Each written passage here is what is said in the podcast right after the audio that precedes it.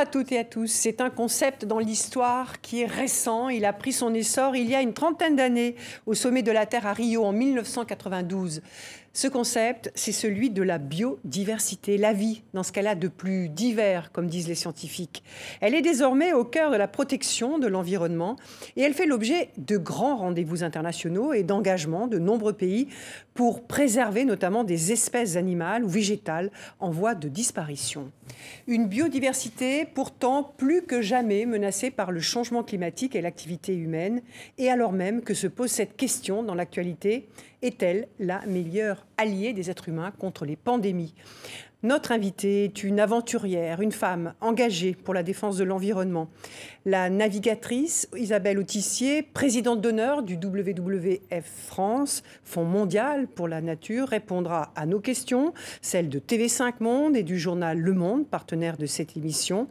Mais tout de suite, on écoute Jane Goodall, primatologue, anthropologue, connue dans le monde entier pour ses recherches sur les rapports humain-animal. Écoutez ce qu'elle dit sur le lien entre la destruction de notre environnement et l'apparition de nouveaux virus. Many species of animals and plants have become extinct, and our too close relationship with wild animals in the markets or when we use them for entertainment has unleashed the terror and misery of new viruses viruses that exist in animals without harming them, but mutate into other forms to infect us with new diseases like Ebola, SARS, MERS, and now the coronavirus. We have amazing brains, and we're capable of love and compassion for each other. Let us also show love and compassion for the animals who are with us on this planet. Let us all live in peace and harmony together. Bonjour Isabelle Autissier. Bonjour. Merci d'avoir accepté notre invitation. À mes côtés, Simon Roger, qui est responsable du service panel du journal Le Monde. Euh, le Monde est partenaire de cette émission. On va revenir sur les propos de Jane Goodall. Mais en premier lieu, euh, dites-nous, vous l'avez cité dans une interview, interview, comme une femme qui vous fascine, Jane Goodall. Euh, Et comment? Alors, pourquoi Qu'est-ce qui vous fascine en elle Mais parce qu'on est toujours fasciné par euh, les pionniers et les pionnières, parce que euh, elle a eu raison avant tout le monde et, elle vient encore de le montrer, euh, et que elle s'est engagée totalement. Et, au péril de sa vie, une partie du temps, et que voilà, et qu'elle a construit quelque chose et qu'elle a su le faire partager avec tout ce qu'on sent chez elle d'humanité. Et je crois que pour moi, ça c'est extrêmement important, c'est que euh, moi, dans mon combat sur l'environnement, c'est avant tout un combat pour l'homme et pour les hommes et pour les sociétés. C'est-à-dire que, euh, évidemment, euh, toute la compassion qu'on peut avoir et, l'intérêt et l'émerveillement qu'on peut avoir pour le monde animal ou végétal, pour moi, il est intimement lié à ce qu'on sent chez elle. C'est aussi une compassion, un intérêt et, un amour, elle prononce le mot, pour, pour, les, pour les êtres humains. Et, je pense que, voilà, on, on est dedans, on fait partie de cette nature d'une manière générale. Et, quand on fait partie d'une famille, on ne tire pas contre son camp. Quoi. Oui, on sent cette, euh, cette, euh, cette humanité hein, dont vous parlez. Mm. Vous venez de, dire, ce qui vous a fasciné en, elle aussi, c'est son côté pionnière. Mais vous, vous êtes une pionnière, Isabelle Autissier. Vous avez été la première femme à réaliser un tour du monde en, solitaire. Alors, euh, avec le, du recul, j'ai envie de vous demander, qu'est-ce qui caractérise le tempérament d'une pionnière? C'est de ne pas se poser cette question-là c'est de, de, moi je me poser cette question. Mais non, et de pas se demander est-ce que je suis une pionnière, ou est-ce que je suis pas une pionnière. C'est-à-dire, c'est juste d'essayer d'être honnête avec soi-même et de se dire qu'est-ce que j'ai envie de faire dans la vie. Bah, j'ai envie de faire ça. Je suis un être humain. J'essaye de prendre les moyens. J'essaye de le faire. J'y arriverai ou pas. Hein, mais enfin bon, au moins j'essaye. Euh, et, et, franchement, alors moi j'ai eu beaucoup de chance parce que je crois que ça tient à mon éducation. Euh, je suis d'une famille de filles. On m'a jamais dit, quand j'étais petite fille, qu'il y avait des trucs pour les filles et des trucs pour les garçons. On m'a jamais dit, tu ferais mieux de faire telles études parce que c'est mieux pour une fille. On m'a dit, bah, vas-y, euh, fais des études, euh, trouve un métier, fais des choses qui te plaisent, bosse, voilà. Et, donc, je pense que c'est ça aussi qui fait que on est très décontracté par rapport au premier qui. finalement, on s'en fiche, quoi. Bon, ça marque à un moment donné bah voilà, il se trouve que c'est moi, mais ça aurait pu être quelqu'un d'autre. Euh, Qu'est-ce que ça vous a apporté le fait d'être pionnière?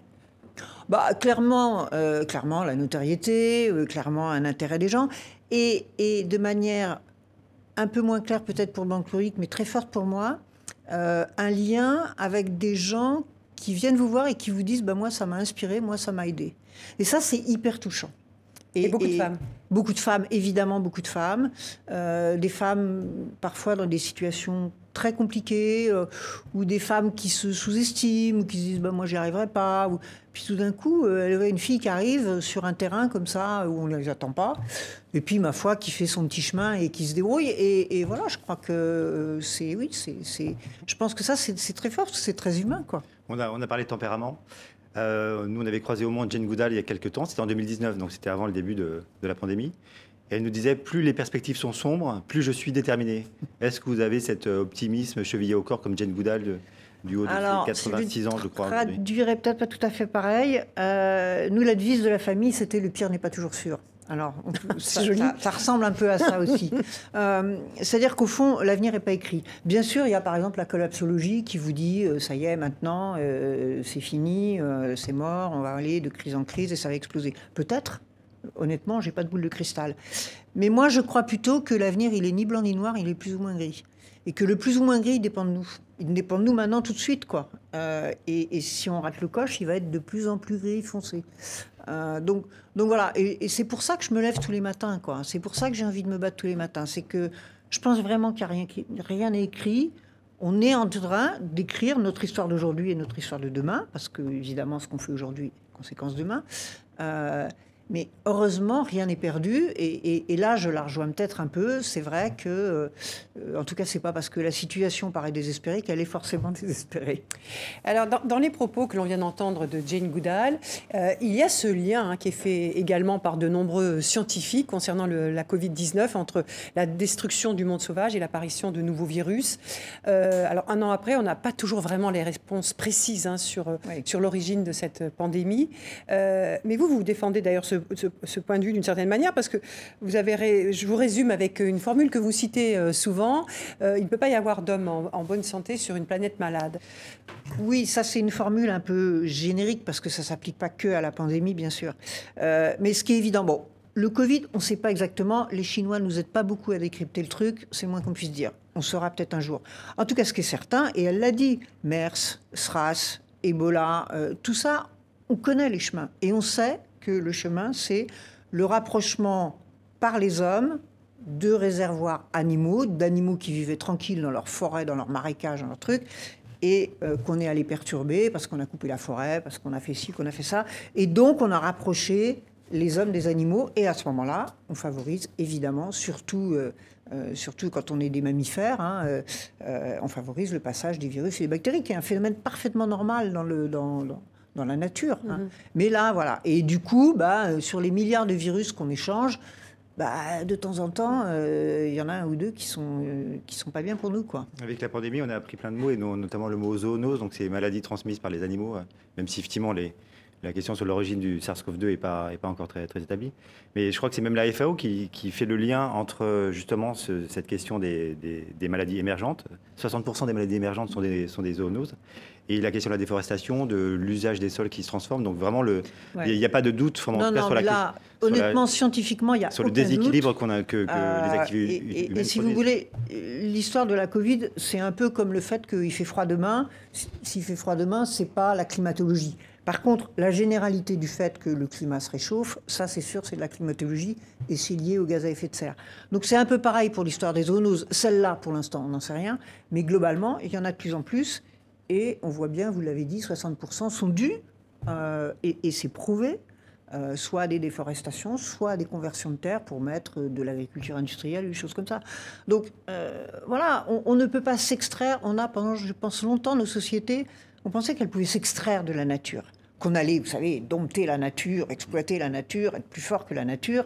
Et on continue à penser que l'homme est mieux, que l'homme est différent, que l'homme est un peu autre chose. Ben non, on en fait partie. D'ailleurs, la preuve, c'est que le moindre petit virus nous met par terre nos belles organisations. Euh, nous, sommes un des éléments de la nature et, tirer contre elle, c'est tirer contre nous-mêmes. Donc ça, on commence tout d'un coup à voir ça arriver, euh, mais, il a fallu des décennies pour essayer d'enfoncer le clou. Quoi. On, va regarder euh, votre portrait dans quelques instants, mais peut-être un mot sur, sur l'actualité de ces dernières heures, de 16 départements en France. Alors, on va, on va dire confinés, en tout cas, parce que c'est une, une, troisième voie qu'explore le gouvernement. Comment Votre appréciation sur un peu la façon dont tout cela est géré? Alors, moi, je voudrais pas être à leur place, hein, ça c'est sûr. après, je pense que, effectivement, à partir du moment où ça galope de partout et qu'on n'a plus les moyens médicaux de soigner les gens, bah, on prend des méthodes qui sont assez moyenâgeuses, il hein, faut le dire, hein, parce que euh, enfermer les gens chez eux, leur demander de rester chez eux, c'est pas très, euh, ça paraît pas très évolué. Bon, alors Là, voilà, le droit de sortir. C'est une course de vitesse avec euh, avec le vaccin qui va nous permettre de jusqu'à la prochaine. Hein. on voit déjà que ce virus mute dans tous les sens, ce qui est parfaitement normal. Mm. tous, les virus font ça. donc on ne sait pas le prochain ce que ça va être. Moi, j'ai un tout petit peu peur que cette crise-là soit un peu la première d'une série. Je ne veux pas être oiseau de mauvais augure, mais on est quand même en train de mettre euh, dans la marmite tout ce qu'il faut pour faire la mauvaise soupe. Euh, que ce soit au niveau climat, au niveau biodiversité, au niveau pesticides, au niveau polluants, au niveau, à tous les niveaux, euh, on n'est pas bon du tout. Et les crises, on, les connaît scientifiquement. Hein. C'est les problèmes alimentaires, c'est les problèmes de l'eau, c'est les problèmes de maladies, c'est les problèmes, etc. Donc, j'ai un peu peur que là, ce soit le coup d'envoi d'une série de soucis qui vont nous arriver euh, de plus en plus gravement. D'où l'importance de, se bouger le plus vite possible. Et dans les arbitrages, même si évidemment on ne vous demande pas de vous mettre à la place de, des responsables politiques, mais dans les arbitrages et donc la, décision de faire peser et les questions sanitaires, certes, mais aussi les questions économiques. Euh, presque psychologique, sur la, santé euh, psychologique mentale des Français. Mais non, mais le, problème, c'est qu'à un moment donné, euh, forcément, tout le monde paye. Euh, quand on a dans des, crises d'une ampleur pareille, quand il y a la guerre, ça, voilà, bah, tout le monde fait la guerre. Enfin, tout le monde subit la guerre d'une manière ou d'une autre. Vous avez des morts dans votre famille, vous avez des restrictions, vous avez, voilà. Donc, euh, sans, reprendre ce qu'avait dit Macron euh, dans mm. la première annonce de confinement, mais, mais ce que je veux dire, c'est qu'à un moment donné, et c'est justement ça le cœur du problème, c'est que quand on va trop loin dans les crises, on ne peut plus empêcher le fait que tout le monde paye. Euh, et, donc c'est ça qui est le vrai souci, quoi. C'est-à-dire que euh, il faut s'en occuper avant. Il faut pas. Alors euh, évidemment, quand on est dans la, mouise, excusez-moi l'expression, bah là on essaye de replâtrer. Alors on essaye, donc là avec le virus, de confiner les uns, de faire ceci. Bon, je pense que c'est de la gestion c'est de la gestion de l'ingérable, quoi. Et, la gestion de crise. Et, la, gestion de crise. Et la, seule chose, c'est qu'on a les moyens d'empêcher la crise. Enfin, globalement, on sait quand même d'où ça vient à l'origine, quoi. Donc c'est là qu'il faut, mm. faut être vraiment. Après, bon, après, euh, ce que je vous dis, on fait comme on peut, quoi. Alors pour poursuivre cet entretien, Isabelle Autissier, je vous propose de revenir sur votre parcours avec ce focus qui est signé Antoine Delpierre et Alice Langlois.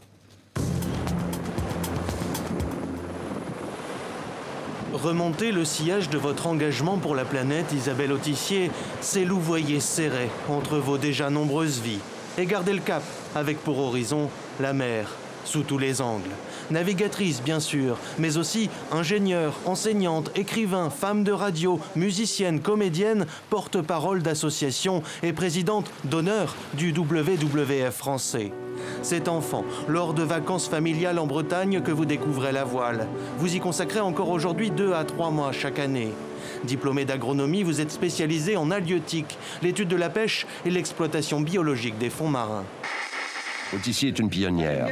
Elle est la première qui a réussi à se hisser au sommet de la course en solitaire. C'est à la fin des années 80, à 30 ans, que vous larguez les amarres. Mini Transat, Solitaire du Figaro et avant le Vendée Globe, le Boc Challenge de 1991 qui vous consacre première femme à avoir accompli un tour du monde en solitaire lors d'une compétition. La première chose qu'on comprend en mer, c'est la fragilité. La deuxième des choses qu'on comprend, c'est que la nature, elle est ni gentille ni méchante, elle est ce qu'elle est, et que euh, la seule condition de ma survie en mer et de ma bonne navigation, c'est que moi, je m'adapte à la nature. La frugalité de la vie de marin et la solitude du grand large ancrent solidement votre engagement futur. Quand vous revenez à terre, c'est pour défendre la mer et cette nature qui décline. Alors Isabelle Autissier, bonjour. On en est aujourd'hui depuis 44 ans, depuis 44 ans que nous faisons cette étude, à 60% de disparition de l'ensemble des vertébrés sauvages de par le monde. Et malheureusement, euh, pour l'instant, ça ne fait que se dégrader d'un rapport sur l'autre. Votre méthode Inciter les États et les acteurs économiques lors de grands sommets comme la COP21, tout en sensibilisant les populations. Il y a un an, en plein confinement, vous lancez cette campagne. On s'est dit que c'était important à la fois de, de, recueillir cette, parole à ce moment-là, euh, vers quel chemin ils avaient envie que nos sociétés euh, se tournent à la lumière de ce qui était en train d'arriver. Je crois que c'était aussi euh, une manière de, partager quelque chose, un sentiment positif et des espoirs. Votre espoir pour le climat et la biodiversité, Isabelle Autissier, c'est cette devise. Tant qu'on n'a pas franchi la ligne d'arrivée, une course n'est pas gagnée ni perdue. Dans ce portrait qu'on vous a consacré, la mer est partout. Hein. On, bah oui, bah oui voilà. elle est partout. C'est les trois quarts de notre planète. Voilà, la planète bleue. C'est la spécificité de notre planète. Voilà, la planète bleue. Euh, cette mer, vous la connaissiez bien. Euh, L'ONG que vous présidez encore euh, façon euh, à titre de présidente d'honneur, euh, s'est beaucoup euh, battu pour les, la, sur la question des plastiques euh, dans les océans. Euh, quand vous avez effectué votre premier tour du monde en solitaire, c'était en 1991, hein, si je me souviens bien, est-ce que euh, vous sentiez déjà l'impact de, de, cette pollution sur les océans? Honnêtement, on en parlait très peu à voilà. ce moment-là. Mmh. On en parlait très peu tout simplement parce qu'on utilisait, il faut se rendre compte que le plastique, c'est une courbe exponentielle, hein, ça remonte comme ça, euh, et qu'en 1991, on en consommait beaucoup moins et donc on en rejetait beaucoup moins. Je ne pense pas qu'on était plus malheureux, mais en tout cas, euh, il y en avait, on en trouvait sur les plages, on en trouvait, voilà mais euh, on n'avait pas cette dilution, par exemple, qu'on a aujourd'hui, où il n'y a pas une goutte d'eau dans l'océan, où il n'y a pas du plastique dedans. Quoi. Micro microscopique, hein, ouais, ce, ouais. ce, plastique. Mais donc, donc c'était pas du tout le même concept. Je me souviens d'une campagne qu'on avait fait à l'époque avec Nicolas Hulot dans les années 90, qui s'appelait La mer n'est pas une poubelle. Donc voilà, qui était quelque chose un peu. Elle est, de, elle est devenue une poubelle. Elle est devenue une poubelle, absolument. Elle est devenue une poubelle. À l'époque, euh, bon, il y avait déjà des, des, des choses qu'on voyait, mais ça n'avait pas cette, ce côté de généralisation que ça a aujourd'hui. Euh, il, y a, une course que vous avez faite d'ailleurs et dont on a beaucoup entendu parler ces derniers mois, c'est le Vendée Globe. Euh, c'est devenu presque une aubaine pour certains chercheurs, c'est d'aller analyser euh, justement l'état de la mer grâce aux skippers des, bateaux hein, qui sont équipés et qui aujourd'hui peuvent aller euh, collecter des, données. Euh, est-ce que vous savez ce que, ce que révèlent ces, ces collectes? Et est-ce que c'est la deuxième question, mais elle est importante. Est-ce que euh, aujourd'hui, une grande course au large comme ça, ou d'autres que vous avez pu faire, serait disqualifiée parce qu'elle euh, n'a pas ce, prisme de la, collecte de données ou d'autres choses d'ailleurs euh, en faveur de l'environnement? Alors, d'abord, c'est pas une obligation de la course. Hein. Il y a des skippers qui ont choisi de le faire sous une forme ou sur une autre, avec un labo ou un autre, et puis il y a d'autres skippers qui l'ont pas fait. Je ne veux pas les accuser, hein, mais pour différentes raisons. Euh, les résultats là de leurs analyses, de ce qu'ils ont pu faire à bord pendant le Vendée Globe, évidemment, moi, je ne les connais pas. Et puis, vous savez, euh, c'est pas tout d'un coup parce qu'on a trois résultats scientifiques qu'on a tout compris. C'est parce que ça s'inscrit dans des séries très longues. Et effectivement, mais ils vont là où des bateaux scientifiques ne vont pas forcément. Exactement, c'est ce que j'allais dire. C'est-à-dire que souvent, il y a un gros trou dans la raquette, hein, euh, en dessous de 40 Sud, parce qu'il n'y a pas grand monde. Ça coûte des très cher d'y aller pour des, pour des bateaux euh, océanographiques, parce que c'est voilà, compliqué, c'est loin. Euh. donc, euh, profiter des moindres opportunités qu'on a, euh, euh, comme on met aussi des balises sur la tête des éléphants de mer ou, ou, ou dans les plumes des albatros pour essayer de collecter des données, et ben d'une certaine manière, on a aussi des éléphants de mer et des albatros sur les bateaux de course euh, qui peuvent aussi collecter des données. Donc c'est bien. Et voilà. Et après, c'est c'est de cet ensemble de données que euh, on, on, tire petit à petit un certain nombre de conclusions. Quoi. Et alors, la, Pardon, oui. la, la question oui, sur euh, est-ce qu'il faudrait, euh, euh, sur, par, par, rapport à ces grandes courses, euh, leur fixer des objectifs sur, sur, alors, sur, moi, sur la moi, protection je pense, de. Je pense qu'on pourrait imaginer ça et on pourrait aussi imaginer, moi je milite pas mal pour ça, pour que, et d'ailleurs il y a, y a d'autres coureurs, particulièrement des jeunes coureurs qui commencent à s'organiser pour ça, c'est qu'il n'y a pas de raison que la course au large échappe à se regarder elle-même sur la question de l'empreinte carbone, sur la voilà, question de l'empreinte, etc. Le...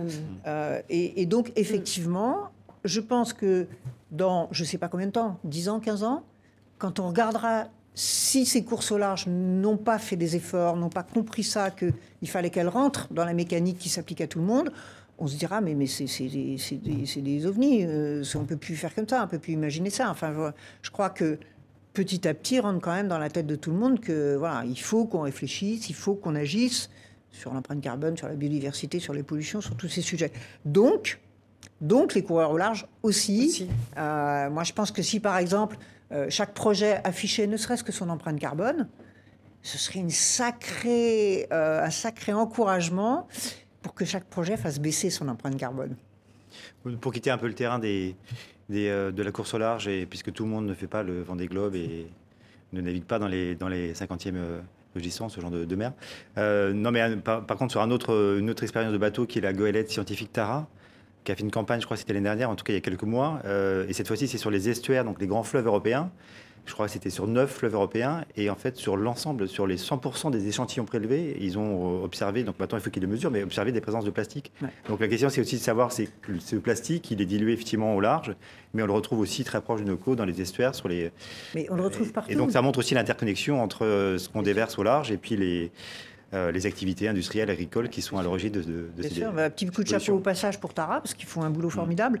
Euh, mais bien sûr, mais quand vous respirez des embruns, de mer, vous avez l'impression que c'est l'air pur. Dans les embruns, il y a du plastique. Vous respirez du mm. plastique. Quand vous buvez la tasse, quand vous allez barboter, vous buvez du plastique. Quand vous mettez votre serviette euh, sur le sable doré, vous mettez votre serviette sur du plastique. Donc c'est vrai que euh, c'est pour ça que le plastique c'est grave. C'est que maintenant il a contaminé du haut de l'Everest jusqu'aux grandes fosses océaniques.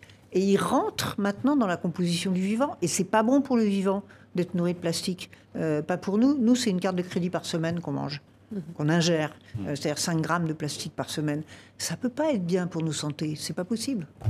Sauf qu'il est né en, 1950, le plastique, qui, comme vous le disiez tout à l'heure, il n'a cessé d'être, euh, de progresser hein, dans sa consommation, etc.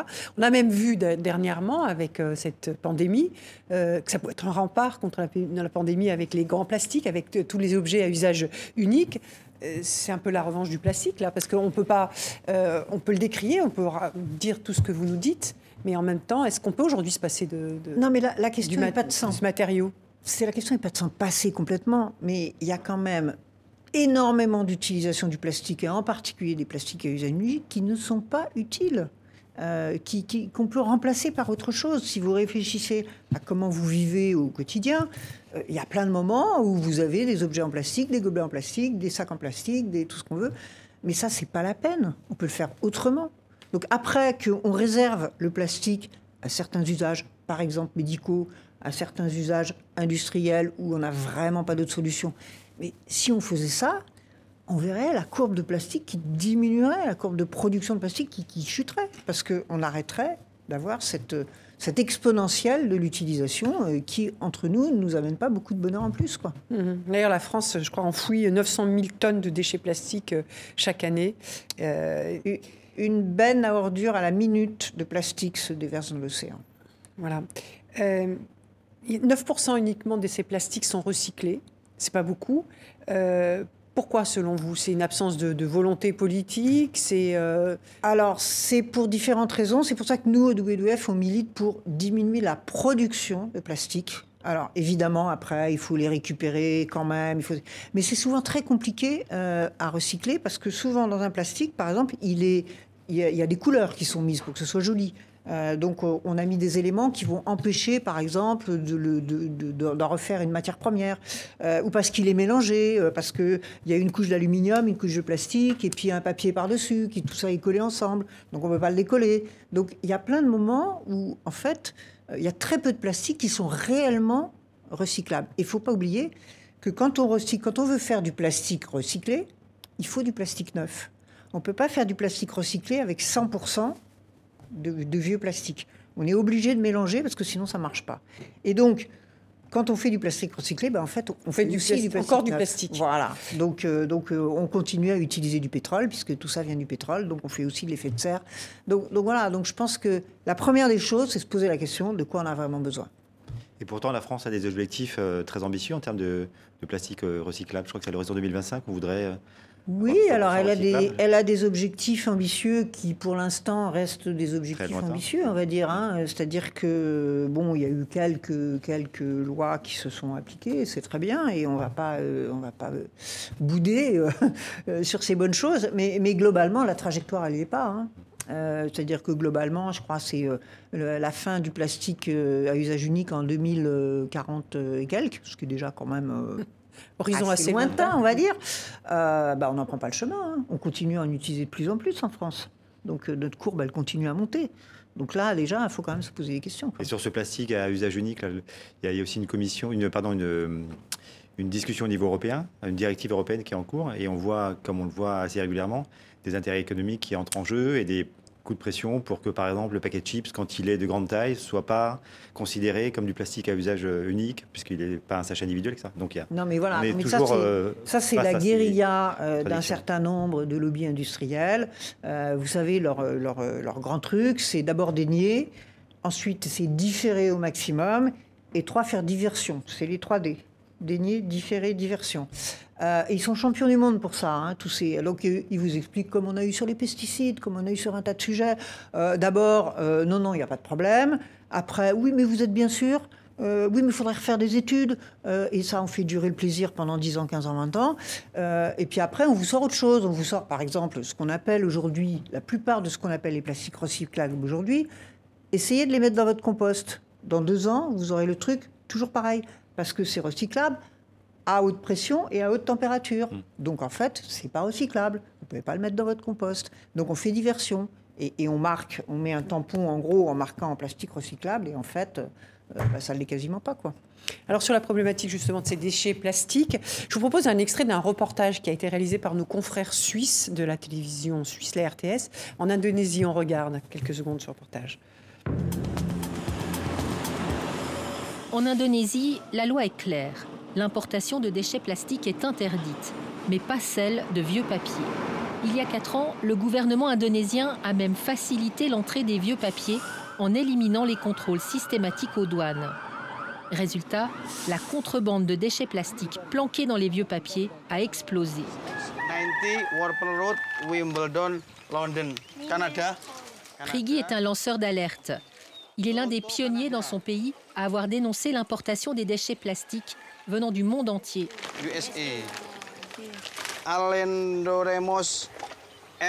espagnol. Espagnol espagnol Espagnol. Fouiller les déchets, c'est une vraie leçon de géographie. Uh,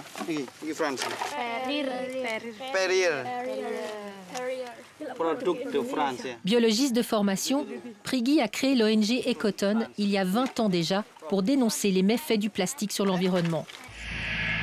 L'an dernier, il a filmé les balles de vieux papier importés stockées dans les usines.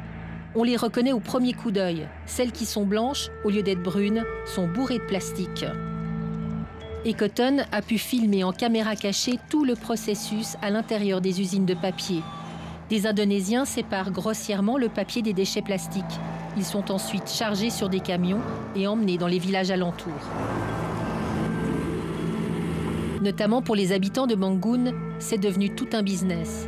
Ça rapporte plus de trier les déchets que de cultiver le riz, une réaction, Isabelle Autissier, à ce reportage Parce que là, ça ne concerne plus seulement nous, hein, c'est ce qu'on exporte vers les pays. Euh... Ouais, ouais, et, c'est dramatique parce qu'on exporte sous prétexte que ces pays n'ont pas les moyens et que ces pays sont des, sont des pays pauvres. Euh, on exporte toutes nos saletés, on les laisse se débrouiller avec ça, avec rien. On voit les femmes, elles trient à la main. Hein. Euh, donc euh, tout ça avec les gamins à côté, avec donc c'est évidemment, euh, et en plus on fait allusion euh, au rôle des mafias, qui sont d'ailleurs des deux côtés, hein, euh, où on va tricher, où on va, comme on les voit partout à l'œuvre malheureusement, parce que les questions environnementales, elles sont, en train de monter dans, les mafias, que ce soit le commerce des animaux sauvages, que ce soit comme ça le, les histoires de déchets et compagnie. donc c'est vrai que c'est... Enfin, mais, mais c'est bien nos déchets à nous hein, qui vont là-bas. Faut pas se tromper. Quoi. Mm. Alors eux aussi, ils en, eux aussi, ils en produisent, eux aussi, ils en utilisent. Mais en plus, euh, si c'était le contraire, je pense que tout le monde monterait au créneau. Hein. Si les Indonésiens nous envoyaient leurs déchets en douce, euh, euh, cachés dans je ne sais quoi, je pense que on serait, on serait assez vite mobilisé sur la question. Est-ce qu'il ne faut pas donc, comment dire, prendre le problème à la source et que ce soit nos propres pays qui soient obligés de, reconditionner. Bien sûr. D'ailleurs. Euh, et, pourquoi ça ne se fait pas alors Malgré. parce que c'est bien moins cher et bien plus facile d'envoyer de, ça l'autre bout de la planète euh, dans des. mais est-ce que vous pensez qu'il y a la volonté euh, politique Parce que ce n'est pas les industriels qui, de leur côté, vont décider de faire bah, des usines pour recycler les, tout le monde les déchets issus de leur production? Encore une fois, pour revenir à la source, c'est moins de production. Ça, c'est clair. Euh, après, ce qu'on collecte et ce qu'on va recycler, effectivement, les industriels peuvent jouer leur part parce qu'ils peuvent quand même trouver des méthodes. Mm. Et puis on peut inventer des méthodes pour faire les plastiques, éventuellement, si on en a besoin, un peu autrement, pour des pensées recyclables euh, au départ, quand, voilà, pour ceux dont on a besoin. Euh, et, effectivement, après, les gouvernements, il faut aussi qu'ils fassent les lois pour aider à, à, la collecte, à la à la récupération. Et, moi, je trouverais ça parfaitement normal que nos déchets à nous, bah, on s'en occupe nous. Mhm. Et on les envoie pas au bout de la Il y a déjà des premiers cas de retour à l'envoyeur. Euh, je crois que c'est la Chine dans un premier temps, mais la Chine a un poids politique qui lui permet de le faire. La Malaisie. non, mais la Malaisie l'a fait aussi. Voilà, d'autres pays d'Asie du Sud-Est. Nous, on a essayé de travailler un peu là-dessus au journal. Et en fait, on se rend compte que c'est compliqué. Euh, déjà, on n'arrive pas à avoir les informations sur euh, le circuit de ces containers de plastique qui arrivent en Malaisie ou ailleurs. On a posé la question. Je ne dis pas que c'est intentionnel de la part des pouvoirs publics, mais il y a apparemment un problème aussi de je ne sais pas si c'est réglementaire, en tout cas, ou de suivi. on ne sait, on sait pas euh, à qui appartiennent ces déchets qu'on retrouve à l'autre bout du monde.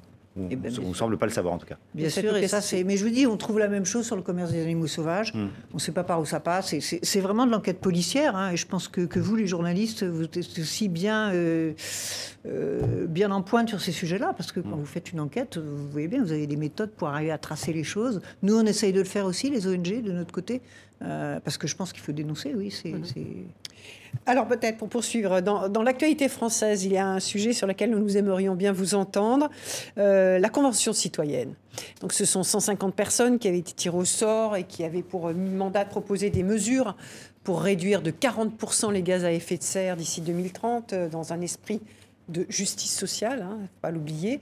Euh, est-ce que qu'est-ce que vous avez pensé d'exercice déjà avant de Honnêtement, vous aviez souligné. Euh, je vais être très honnête, j'ai évolué sur le sujet. Au début, je me suis dit, qu'est-ce que c'est que ce truc? 150 euh, personnes. Euh, euh, qu'est-ce qu'ils vont pouvoir dire, etc.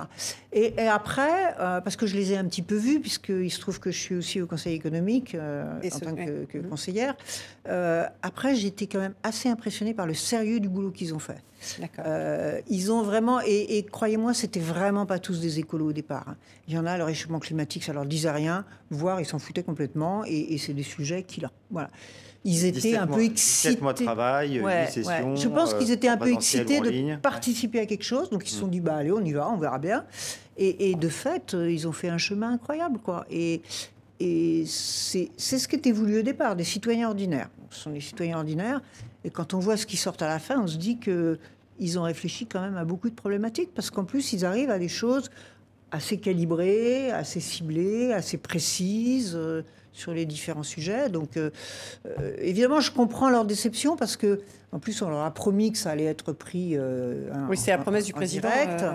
Euh, et puis aujourd'hui, aujourd'hui quand même, entre autres à travers la, loi climat. Alors justement, on va en parler de cette loi climat et résilience, hein, puisque il doit être, il doit être en partie issu des propositions de la Convention citoyenne. Alors, plus d'une soixantaine d'articles, hein, près du même de 70 articles, 5000 amendements à l'Assemblée nationale, puisqu'il est étudié en ce moment à l'Assemblée. Que pensez-vous de ce projet de loi? Bah, on est aujourd'hui, euh, tel qu'il est présenté, très très très en dessous. Pour faire simple, si vous voulez rester à 1 degré, il faut diminuer nos gaz à effet de serre de 65% en 2030. La Commission européenne, elle a dit 55. Euh, les 150 citoyens, ils avaient comme mission 40%. Et là, on va arriver quoi? On va arriver maximum à 20. Avec ce qu'il y a dans la loi. Voilà. Donc, on manque un facteur 3 de nos engagements. Parce que nous, la France, on a signé l'accord de Paris. Hein, qui disait euh, on va à, moins, à, 2 degrés maximum et si possible à 1 degré 5. Pour aller à 1 degré 5, il faut faire plus que 3. Donc, donc voilà, on n'est on pas du tout dans le cadre. Alors moi, j'implore, je, supplie les parlementaires de, de, bah, de, qui prennent les choses en main, quoi, et que et qui fassent. Et je ne dis pas qu'il faut faire tout tout de suite, mais qui nous tracent des vrais chemins avec des balises, avec des dates, avec des chiffres, et qu'on sache où on va. Est-ce que vous mettez la même note que, les, que la note mise par les citoyens eux-mêmes, puisqu'à la fin, leur, dernière session, c'était fini par une sorte de note euh, sur différentes thématiques, et notamment euh, une note globale sur le gouvernement, c'est 3 sur 10 sur le, la manière dont le gouvernement a à en tout cas intégrer, Oui, leur soit par la loi, soit par d'autres, par le plan de relance, etc., leurs propositions. Est-ce que ça me Non, mais je ne veux pas 3 sur 10? m'amuser à mettre des lois, euh, des, des pardon, des, des- des nombres et des chiffres, à mettre des notes. Euh, Je crois que c'est pas le sujet. euh, et puis, C'était juste pour noter le côté euh, Oui, mais insatisfaisant. enfin, du- voilà, moi, moi j'essaye toujours de tirer les choses vers le haut. Je me dis, là, c'est la dernière loi. Pour 2030, c'est la dernière occasion sur le- les questions climatiques. Parce qu'après, il y aura les élections, il y aura, je ne sais pas quel gouvernement après, il lui faudra, même s'il voulait revenir là-dessus, au moins deux ans pour s'en occuper. Donc on a perdu trois ans. Et après, vous savez qu'il faut au moins deux ans pour appliquer une loi, on aura perdu cinq ans. Et ce qu'il faut qu'on fasse pour 2030, c'est maintenant qu'il faut le faire. Dans cinq ans, on ne pourra plus le faire. La montagne sera tellement haute à gravir qu'on ne pourra plus le faire. Donc, on a aujourd'hui une fenêtre d'opportunité. Je pense que pour 2030, c'est la dernière. Et quand on voit les conséquences, quand on voit les méga-feux, quand on voit la montée du niveau de la mer, quand on voit les problèmes d'eau, les problèmes d'agriculture, on se dit que mais si on ne fait pas quelque chose, euh, on, est, on est vraiment euh, par rapport à nous-mêmes. Enfin, qu'est-ce qu'on a dans le... Et comment vous réagissez, que, par exemple, euh, à- donc à l'issue du premier travail qui est celui de la commission spéciale qui a, planché là-dessus, sur, sur les fameux 5000 am- amendements, on voit par exemple sur une question importante, même assez cruciale sans doute, qui est celle de la rénovation thermique. L'idée du projet de loi était de conditionner le- la rénovation thermique à, des, euh, à, des- à une performance la, plus- la maximale, c'est-à-dire les catégories A et B. Et là, on voit que euh, au fil des amendements, finalement, on se retrouve à une, à une position beaucoup plus, euh, plus, moins, plus souple, en tout cas infra, avec euh, les, les, euh, les indices de performance A, B, C et D. Donc beaucoup moins ambitieux que le, le Bah travail oui, initial. C'est pitoyable et c'est même plus de l'eau tiède. hein. Ça commence vraiment à devenir de l'eau froide. C'est quoi C'est la victoire des lobbies? Euh, oui, en partie. Euh, c'est aussi, je pense, justement, le, fait que, euh, évidemment, il y a la réalité. Elle est compliquée, la réalité. On ne claque pas dans les doigts pour dire, ça y est, on isole toutes les passoires thermiques. hein. Mais c'est l'absence de, de- qu'il faut construire quelque chose avec des vrais marqueurs. Et que on fait du rétro-planning, comme on dit, hein, dans les entreprises. Elles savent toutes faire ça. C'est-à-dire qu'on se dit, euh, tel, jour à telle date, il faut qu'on en soit là. Et ben, comment on fait euh, partant de là où on est? Et on se met des marqueurs. Et ça, c'est quelque chose qu'on ne fait pas du tout à aucun niveau, ni pour le nucléaire, ni pour l'effet de serre, ni pour la donc biodiversité. la difficulté d'imaginer le long terme et de, de se projeter à un horizon. C'est peut-être aussi, malheureusement, la différence de temporalité entre euh, nos démocraties et puis euh, la question, les questions environnementales globalement.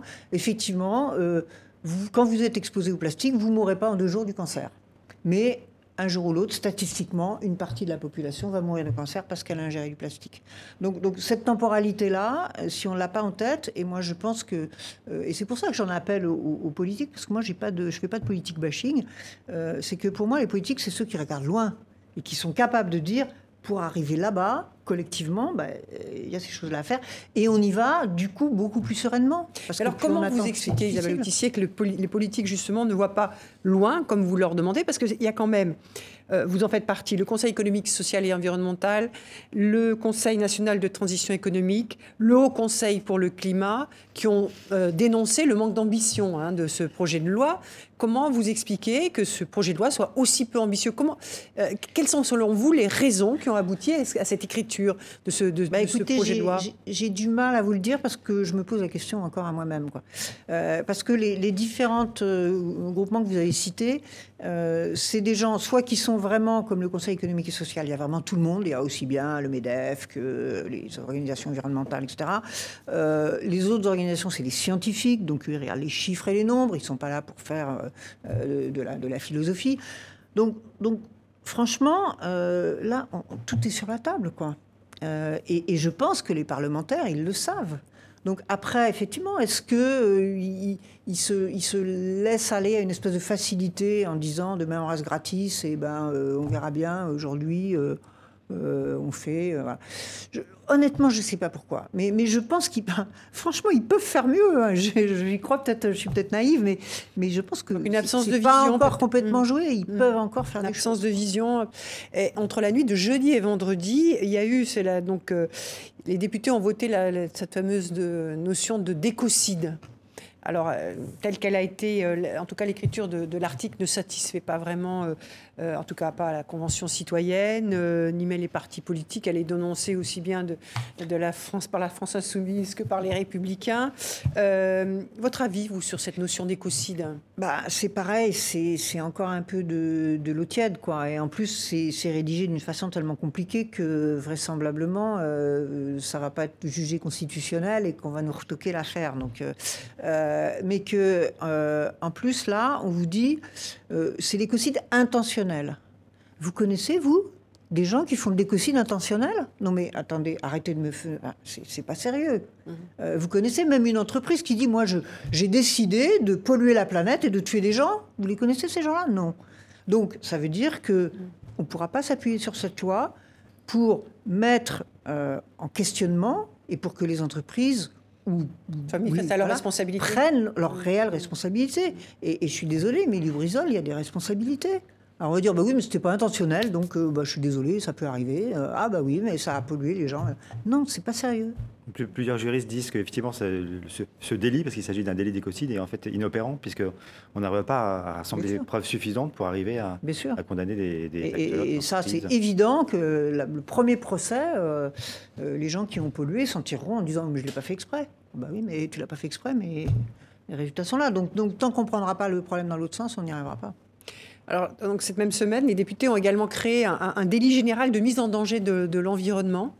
Euh, alors, il y a des peines, une peine de prison, trois ans, il y a des amendes, elles ont même été euh, gonflées, hein, le, montant de toute une série d'amendes. Euh, sauver l'environnement, ça passe forcément par du punitif, de la peine de prison, des, des amendes. Sauver l'environnement, ça passe par l'intelligence. Et ça passe par la construction d'un monde différent.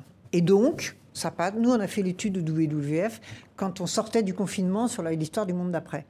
Et on a regardé si, euh, si les milliards qu'on investissait, on les investissait bien dans de l'agriculture biologique, dans l'isolement des maisons, dans euh, euh, favoriser le ferroviaire plutôt que l'avion, etc. 2 millions d'emplois. Donc, donc voilà, donc c'est ça qu'il faut, c'est ça qui va nous permettre de nous réconcilier avec l'environnement.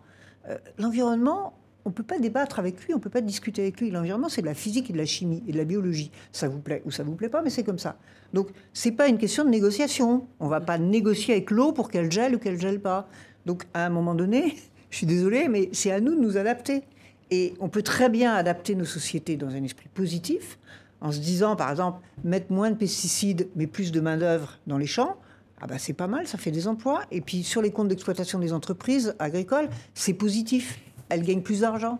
Donc, ça, c'est l'aspect constructif, mais l'aspect coercitif, qu'est-ce que vous en pensez? Ah ben, il en faut aussi. Il en faut. Il en faut aussi. Évidemment, vous n'avez pas le droit de tuer votre prochain. Euh, voilà, on vous en empêche. Euh, il y a des sociétés où vous vous en empêchez pas. Mmh. Euh, donc, évidemment, il y a des moments où il faut être coercitif. Et, et, et soit parce qu'il y a des atteintes volontaires, mais, mais même des atteintes non volontaires, parce qu'il y a la responsabilité. Si vous tuez quelqu'un par hasard, que vous ne l'avez pas voulu, vous allez quand même aller en prison. Donc, euh, donc à un moment donné, euh, il faut faire Est-ce que la, la, judiciarisation est une voie qui peut permettre de faire progresser l'environnement, en tout cas certaines Oui, c'en est une. C'est pas la seule, mais ça en est une. Euh, on l'a vu, euh, on l'a vu avec euh, le, procès, enfin le, qui n'est pas terminé d'ailleurs, hein, la question climatique. ça en est une parce que c'est un langage que pour le coup un certain nombre de gens comprennent, et les entreprises, et les pouvoirs publics, et même les particuliers. Donc, euh, donc il faut le faire jouer. Mais je ne dis pas qu'il faut tout judiciariser en permanence. Mhm. Mais euh, il y a des moments où il faut le faire. Euh, Alors, et dans l'actualité, cette semaine, l'inscription de la préservation de l'environnement dans la Constitution française, votée par 391 voix, 47 contre, 117 abstentions. Vous l'auriez voté? Bah, Bien sûr. Évidemment, parce qu'en plus, on a beaucoup discuté sur le thème garantie. Donc là, pour l'instant, on a le mot garantie on l'a en sachant que vraisemblablement le Sénat va le refuser. Le mot garantie n'est pas garanti en fait. Voilà, c'est un jeu de dupes. Hum. C'est un jeu de dupes qui va permettre à tout le monde de dire euh, qu'il est plus vert que vert. Euh, et finalement, on va arriver à rien. Et, si le Sénat ne le vote pas exactement dans les mêmes termes, il n'y a pas de. Il n'y a pas de référendum. Donc, euh, ça aurait été fort que l'Assemblée nationale et le Sénat prennent la décision de faire ça, c'est-à-dire se réunissent à Versailles pour modifier la Constitution, ça, ça aurait été la vraie marche, à mon avis, démocratique des choses, puisque ce sont les élus du peuple. On nous propose un référendum, soit, pourquoi pas. mais on sait qu'on ne l'aura pas, et donc on sait qu'on n'aura rien. Donc alors c'est quoi un coup de com, euh, du camouflage, comme disent. Euh, euh, c'est une façon de dire qu'on s'y intéresse et qu'on essaye de faire quelque chose, mais vous voyez, j'y peux rien, je suis désolée. Moi, il hein, n'y a pas de discours amoureux, il n'y a que des preuves d'amour. Donc moi, j'attends les preuves. Le jour où on les aura, le jour où on aura ça dans la Constitution, garantie, parce que je pense que c'est important. La Constitution, elle nous garantit un certain nombre de droits. Je pense qu'elle doit nous garantir le droit d'un environnement sain. C'est d'autant, pardon, c'est d'autant plus important qu'il y a à la fois les mots d'environnement, mais aussi les mots de biodiversité et les mots de réchauffement climatique oui, dans cet article. Bien sûr. donc, donc, on, donc on, sait, de toute façon, enfin, depuis 40 ans hein, que ces sujets sont quand même. Euh, voilà, maintenant, on en sait suffisamment pour voir, pointer exactement. Euh, les scientifiques nous ont fait toutes les mesures qu'il faut, ils en font encore. Mais je veux dire, on connaît les causes, on connaît les effets, on connaît les projections, on connaît les. Ce qui, enfin, on a largement de quoi décider des choses. Euh, et, simplement, euh, on s'accroche au monde d'avant. On s'accroche au monde d'avant parce que euh, peut-être c'est plus rassurant, j'en sais pas. peut-être il y a des intérêts éventuellement. Mais, mais on avance à, pas de fourmis, quoi. Hein, alors qu'il faudrait quand même avancer à pas de géant, là, maintenant. Alors, euh, pour savoir si c'est intéressant pour savoir ce que vous en pensez sur les pas de fourmis ou pas de géants. Il y a, dans l'actualité des prochains mois, il y a deux conférences majeures hein, sur, euh, sur ces questions-là. C'est en Chine, au mois de mai, normalement, sur la biodiversité, et puis Glasgow, euh, en Écosse, en novembre prochain, normalement, la prochaine COP. Euh, sur le climat, cette diplomatie du climat, ça nous fait avancer à pas de fourmis ou à pas de, à, pas de géants? À pas de, géants, je non, sais pas, euh, à pas de, à pas de gens peut-être pas très pressés. Euh, c'est indispensable. Ça fait bouger les lignes? Alors ça fait bouger les lignes et surtout ça crante des choses quand on arrive à avoir des, objectifs. Après, c'est cranté au niveau politique international et après, on peut dire, ben, vous respectez pas vos engagements, etc. Donc ça, ça, ça puis ça met en marche une certaine machine. Euh, il faut continuer les COP, même si là, il se trouve qu'elles sont perturbées par, la pandémie, elles ont été déprogrammées. Oui, oui, non, mais, il, faut les, il faut les continuer. On a besoin de cénacles où tout le monde, à un moment donné, va arriver, que ce soit le Burkina Faso, les États-Unis. Euh, euh, on a besoin parce que c'est quand même un moment où au moins les États sont obligés de se poser des questions, obligés de faire des plans, obligés de faire des propositions. C'est un moment où la société civile s'en mêle. Euh, on l'a vu à Paris. Il y avait euh, toutes les ONG, mais il y avait toutes les entreprises. Il y avait les départements, il y avait les États. Euh, je pense État au sens État des États-Unis. de la COP 21 qui a permis la Donc, à un moment donné, des accords de Paris en 2015. ces grandes conférences.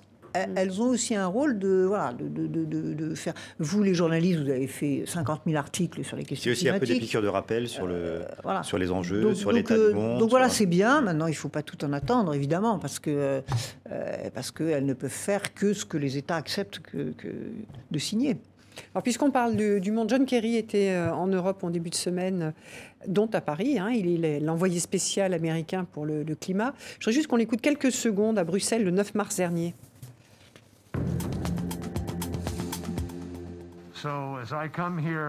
Je viens ici pour renouer le dialogue avec nos amis en Europe sur notre coopération en matière de climat, qui était déjà extraordinaire avant l'accord de Paris, et elle devra être encore plus renforcée désormais.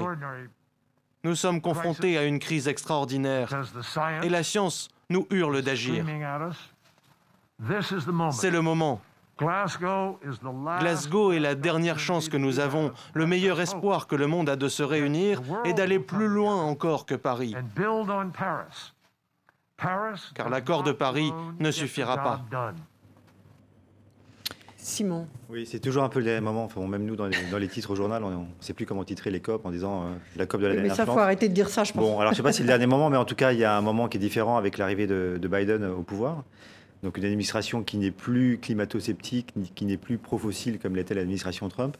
Est-ce que le retour des États-Unis euh, dans le jeu, euh, là dans le jeu plutôt des négociations climat, mais aussi peut-être des négociations sur la biodiversité, est un, est un élément important? Et est-ce qu'on peut considérer que les États-Unis vont à nouveau faire partie du leadership euh, qui est peut-être porté à bout de bras par euh, peut-être un peu par l'Union européenne, un peu par la Chine Non, non, mais je, pense que dans ce, cette océan de mauvaises nouvelles, on a quand même quelques bonnes nouvelles.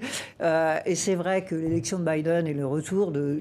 Ça a été dans les, dans les dix premiers décrets qu'il a signés, le, retour sur, le, sur les accords de Paris, que le volontarisme qu'ils vont mettre au niveau intérieur et au niveau de la politique extérieure sur ces sujets-là, c'est une très bonne nouvelle. Hein. Ça, franchement, on espère qu'on en aura quelques autres dans le même genre. Et il y a une deuxième bonne nouvelle aussi, c'est que il y a effectivement quand même des pays qui prennent des engagements importants, des petits et des grands. Euh, vous avez parlé de la Chine, euh, on pourrait parler de, la Grande-Bretagne. Il y a des petits pays aussi qui voilà.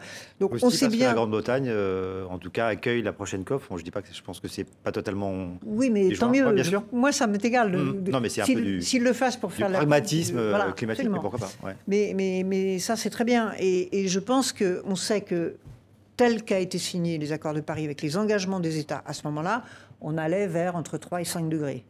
Euh, et en plus, on ne les, on les tient pas, ces accords-là. Donc, il est effectivement temps de remettre de, de l'énergie dans, dans, le, dans, le, dans, le, système pour, euh, pour, euh, pour aller plus loin. Donc, c'est ce qu'on essaye de faire en demandant aux pays qu'est-ce qu'ils vont faire de plus. Maintenant, il faudrait aussi les, les pousser à faire ce qu'ils ont dit qu'ils allaient faire. donc, mais en même temps, il y a, par moment, dans la diplomatie, il y a aussi un, un jeu de la virtualité positive. Il faut être plus champion que le voisin, il faut être plus vert que euh, le voisin. Euh, donc ça, c'est bien. Euh, et, je pense qu'il y a des États qui commencent à comprendre que c'est aussi leur intérêt bien compris en termes de développement économique, en termes de développement humain. C'est ce qu'a compris la Chine. la Chine, elle a très bien compris que s'ils étaient leaders sur les énergies renouvelables et si ils, essayaient de faire en sorte qu'il y ait un peu moins d'exaspération environnementale dans leur pays qui conduit à un certain nombre de désordres, c'était positif pour eux. Après, ça, on sait ce qu'est la Chine. Hein. Le paradoxe chinois, le paradoxe ou la difficulté chinoise, c'est qu'on est à ils sont à la fois leaders dans, le, dans, les renouvelables et dans la production du charbon et ils exportent des centrales charbon. Oui, bien sûr, mais, mais c'est vrai que bon, c'est aussi parce que euh, on a délocalisé. Nous, on est, quand, on regarde la France au niveau intérieur, on peut dire on a fait des efforts. Mais si vous rajoutez toutes les importations, euh, on, est de plus en plus mauvais. Donc on a délocalisé notre effet de serre et, et, dans à l'autre bout de la Terre. Peut-être il nous reste trois minutes, mais euh, euh, c'est compliqué de pas de finir cette, cette, émission sans un mot sur la jeunesse. elle, a joué un rôle ces dernières années dans la mobilisation avec ses marches pour l'environnement, etc. Aujourd'hui, elle est en difficulté dans de nombreux pays, notamment à cause de cette crise sanitaire et ses implications économiques. Et euh, la, justice environnementale n'est pas toujours perçue comme, euh, comme l'allié d'une justice sociale. Comment on peut lier les deux, notamment pour une jeunesse qui est en plein désarroi? Alors d'abord, euh, il n'y a pas de question environnementale sans question sociale. Et si on n'a pas compris que tout se tuile, on le voit d'ailleurs, les atteintes à l'environnement sont des atteintes aux droits de l'homme. on l'a vu au moment des Gilets jaunes, c'était fin du monde et fin de mois, c'est le même problème. donc ça, c'est aussi ce que nous renvoie la jeunesse qui nous dit, euh, qu'est-ce qu'elle nous dit Elle nous dit, vous avez quand même un peu, pardonnez-moi l'expression, salopé la planète, euh, et nous, on se sent plus de place. Euh, et on va arriver dans un monde qui va être devenu extrêmement compliqué, avec beaucoup d'atteintes sur nos styles de vie. On va pas pouvoir avoir le luxe que vous avez connu vous, et on va vivre des contraintes. Et donc elle se bat. Et forcément, on est à ses côtés. Et ce que je trouve intéressant, c'est que, euh, vous savez, euh, les enfants, ils éduquent très bien leurs parents. Et, je pense que le fait de voir ces enfants se battre, il y a les parents qui se posent des questions. Et ben, rien que ça, c'est hyper salutaire. Quand vous parlez aux grandes entreprises, les grandes entreprises aujourd'hui, elles vous disent Ah, mais ils sont incroyables, les jeunes. Quand on veut les embaucher, ils vous demandent quelle est votre empreinte carbone.